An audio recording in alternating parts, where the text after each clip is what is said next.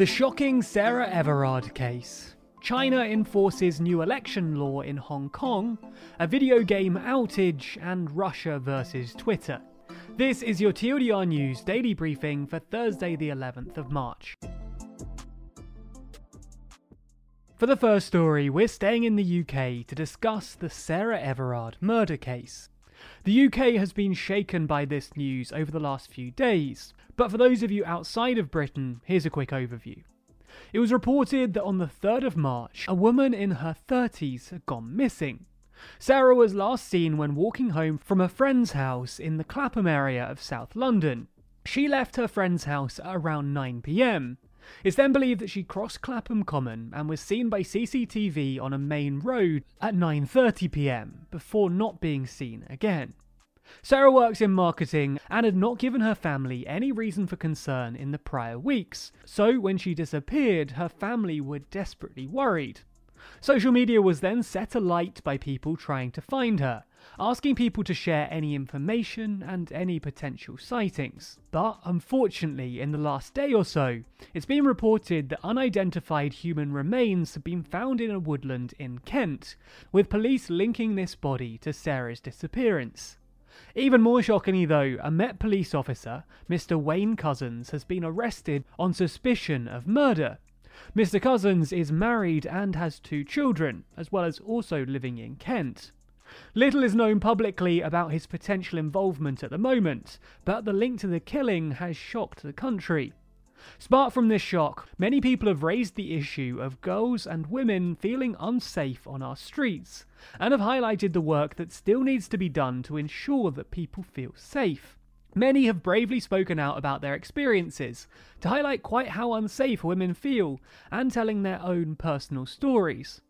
A vigil has been organised tonight to reclaim these streets, and attendees have been urged to bring a light to remember those we've lost. Our thoughts are with the family and friends of Sarah Everard today, and we hope that whoever committed this act of evil against her will swiftly be brought to justice. Because of this story's inclusion in the daily briefing today, it's very likely that YouTube will demonetize this video, cutting off all ad revenue.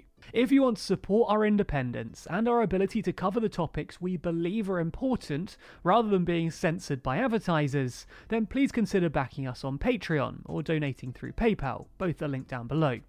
If you can't afford it, then we completely understand, and we always appreciate a like or a subscribe.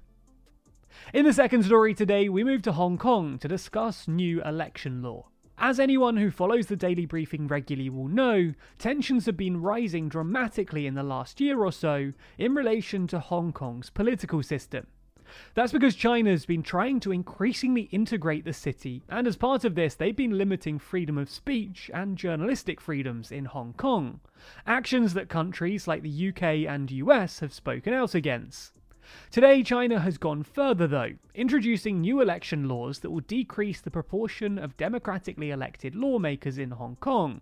However, the 1984 Sino British Joint Declaration makes clear how Hong Kong should be treated following its decolonisation in 1997. The UK is supposedly reviewing this documentation and the new election law, checking if the declaration has been broken. So far, then, it seems that the UK is likely to hit back against China. Britain's Foreign Secretary Dominic Raab has said that this latest step by Beijing to hollow out space for democratic debate in Hong Kong is contrary to the promises made by China itself.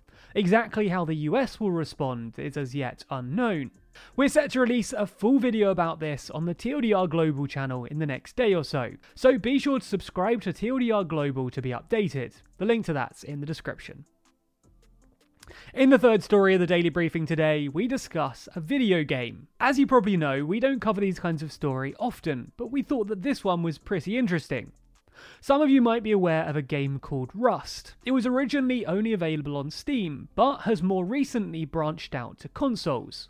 The game is played online and is effectively a survival game. The player must build a base and then try and defend themselves from raids from other players, which can happen even if they're offline. As the game is based on players building and defending bases, player data is vitally important. This is rather unfortunate in this case though, as yesterday a huge fire destroyed the servers that hosted the online game. In a tweet, the game's developer Facepunch said, We've confirmed a total loss of the affected EU servers during the OVH data center fire. We're now exploring replacing the affected servers. Data will be unavailable to be restored. Therefore, any players who were using these servers have essentially had their progress wiped entirely. Luckily, no staff were injured during this fire, but let this serve as a reminder to everyone watching today always make sure you back up your data, whether it's game save files or anything else, because in this modern world, nothing is truly permanent. In our final story today, we move to Russia to discuss an attempt to limit access to Twitter. This supposedly follows an argument between the government and the social media company about the platform's refusal to delete content. The Russian watchdog has threatened to halve the loading speed of the site if Twitter doesn't delete more than 3,000 posts from 2017 onwards that encourage underage suicide and contain child pornography, as well as information about drug use. Some are suspicious, though, that this may simply be the first attempt at closing down the social media site that has aided Alexei Navalny in holding President Putin to account. Twitter has made clear that it has a zero tolerance approach to child sexual exploitation and anything that promotes self harm and any lawful behaviour, such as bullying and the sale of drugs. So it seems like there might be a deeper Russian agenda here at play. For those of you who think the news is too long, be sure to check out tomorrow's daily briefing. Read the newsletter by signing up at tldrnews.co.uk forward slash daily. Listen to the briefing by searching for TLDR News in your podcast app, or watch the briefing over at youtube.com forward slash TLDR daily.